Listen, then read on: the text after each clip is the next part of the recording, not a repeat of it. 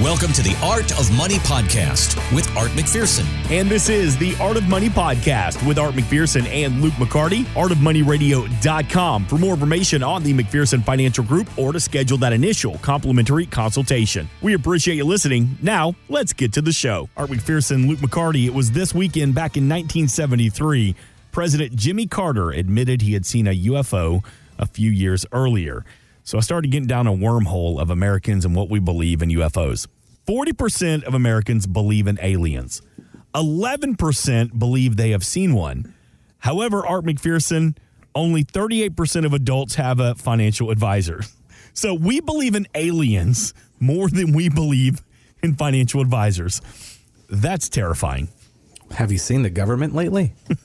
I mean, guess it makes sense. yeah, exactly. Yeah. No, I mean it. It just shows you. I think a lot of people don't feel like they can afford an advisor or that they have enough money to talk to an advisor or something along those lines where people haven't put it as a priority and it needs to be because their retirement is going to be a big deal one of these days. Some people think, well, I'll just work my whole life.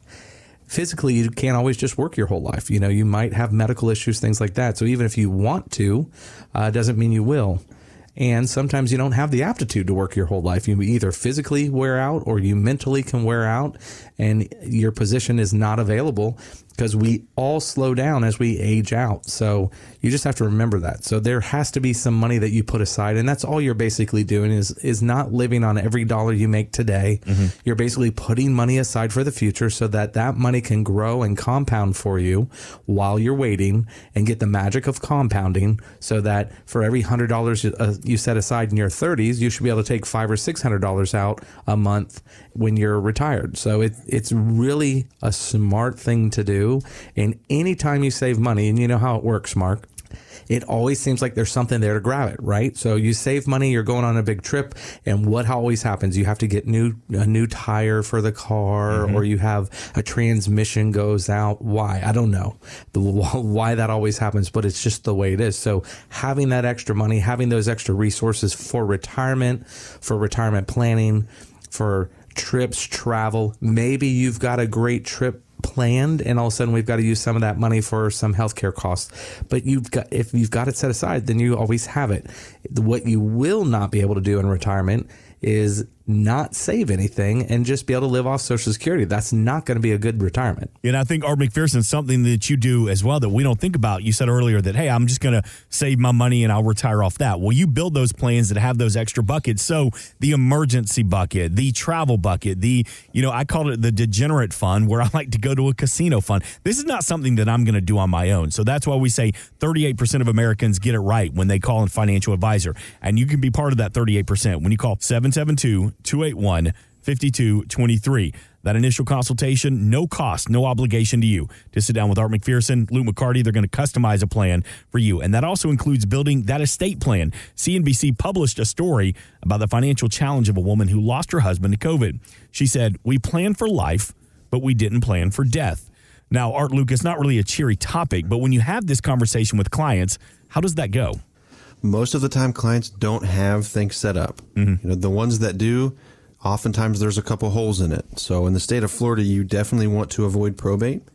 And, you know, the conversations around that, just, you know, just like she said, we planned for life, but we didn't plan for death. Well, it's going to happen. You need to talk about it, even if you don't want to.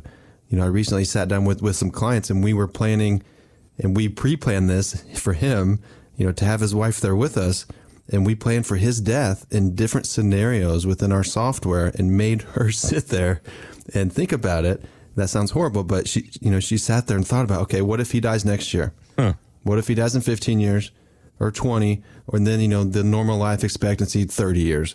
And it was with if we did this and this and this and kind of plan it out so she could make decisions on whether it made sense or not for him to get life insurance or for him to get long-term care insurance things like that. So even if you don't want to talk about it, it's definitely something we do every day, and I think it needs to be talked about. And if you do it right, you don't have to talk about it that often. Right. just do it once, and if things change, you can always change your plan. But it doesn't. It's not a recurring event typically. 772-281-5223. To begin the conversation with Art McPherson, Luke McCarty, we continue to hear the gloom and the doom about what's ahead for our money. Economist Steve Hanke tells CNBC he believes that we are in store for a whopper of a recession because the Fed, well, the Fed chair doesn't understand exactly what causes inflation. He has failed to tell us that inflation is always caused by excess growth in the money supply, turning the printing presses on, which we had, remember, starting with COVID in February of 2020. And that is why we are having inflation now. And that's why, by the way, we will continue to have inflation through 2023 going into probably 2024. Are these the types of conversations you're having with your clients right now about the economy? Little bit less technical than that, but you know, his I think the frustration in his voice is the Fed can stimulate the economy and slow the economy down by raising rates. So they're they're claiming, you know, from the Fed standpoint that they've got to slow this economy down to check inflation. What he's just saying in that statement is the reason we have inflation is because of excess government spending that went on. There's nothing you can do to curb that because it's already been booked in because of the spending, other than the government not spending like that in the future. So he's saying all of this interest rate rises that they're doing right now is not going to help because of inflation's already been there and will continue to be there. So it's kind of like a mute exercise. All they're doing is slowing the economy down down, which then can cause other problems. So that's why you can hear the frustration in his voice. Mm-hmm. Yeah, and part of what the you know the statistics the the Fed is looking at are kind of in the rear view mirror, and this is why every time the Fed raises interest rates, if you look at on a chart or a map, it's stair steps on the way up, you know, as, as they raise interest rates, and then a elevator down because they do it too much for too long. Now, I think the Fed is definitely behind the curve. They should have done this a long time ago but our expectations are they're going to you know raise rates to about four percent by the end of the year. You know, there's going to be a, a three quarters of a percent this month coming up, and then they're going to slow down a bit and hopefully wait and be more data dependent and not have I don't know if, if Powell has a cocktail or not before his speeches, but he was he was very confident and very stern in Jackson Hole when he was talking about losing your jobs. He didn't seem to care. So that's been the recent downturn in this market. So we'll we'll see what actually happens, but the Fed needs to just be more data dependent and worry about the job markets more than they say they're going to. All this conversation about a possible recession is exhausting because I feel like we've been talking about it for six, eight months now. And now you hear some of these economists saying, well, it's not coming until 2023, maybe 2024. Why is there so much uncertainty about the technical definition of a recession and if we're in one and if one's coming or not? So the technical definition should have never changed. I think what's difficult now is we can be in a recession from GDP, but you know the American family doesn't feel it per se. Mm-hmm. But usually, when everybody's thinking one thing, the market does something different, right? If it were so easy to predict a recession, we wouldn't have them, or we'd have them, but everything would go to zero, and then we'd buy back up right? It's not that easy. So there's a lot of people predicting a recession because historically the Fed causes recessions by raising interest rates too fast and for too long. But every time can be different. And we've had, I'd say, an anomaly or, you know, weird times in the market ever since COVID. So we don't, we don't know what the Fed's going to do. You can't predict the recession, but you can see it coming sometimes. We don't necessarily see it yet other than a slowing growth rate. Yeah. We have some clients that have been calling in. I've had a couple examples this last week where they're their companies are starting to lay off big groups of people. You know, that's usually an indicator that things are starting to slow down substantially, where the employers are being proactive and they're cutting back on their most expensive item, typically, which is labor. Mm-hmm. So um, we are starting to see that. So these are kind of like shots across the bow that even though the economy hasn't really slowed that much yet, the data is beginning to suggest to these companies that things are slowing down. They're seeing their numbers and they're seeing their data, and their data says that they're slowing down. 772 281 5223. The importance of having that plan because the economy is up and down. And can your portfolio withstand this volatile market? Well, the best way to find out is to have the plan and most importantly, have the conversation with Art McPherson, Luke McCarty, and the team at the McPherson Financial Group. An option could be that 60 40 portfolio, which is a mix of 60% stocks, 40% bonds. It's been a very popular strategy for long term investors. But Bank of America research shows that the 60 40 mix is on pace for the worst year since the 1930s. while JP Morgan says that it will prevail over time. So, Art McPherson, Luke McCarty, what do you think, especially with those nearing retirement, the ones that may not have that much time? Well, it's been a very unusual year. We talked a little bit about this last week. Um, we may have the absolute worst market in history for bonds. So when you have a 60 40 blend, that's typically 40% equity, 60% bonds, and bonds are going to do the worst they've ever done in the history of the, the bond market.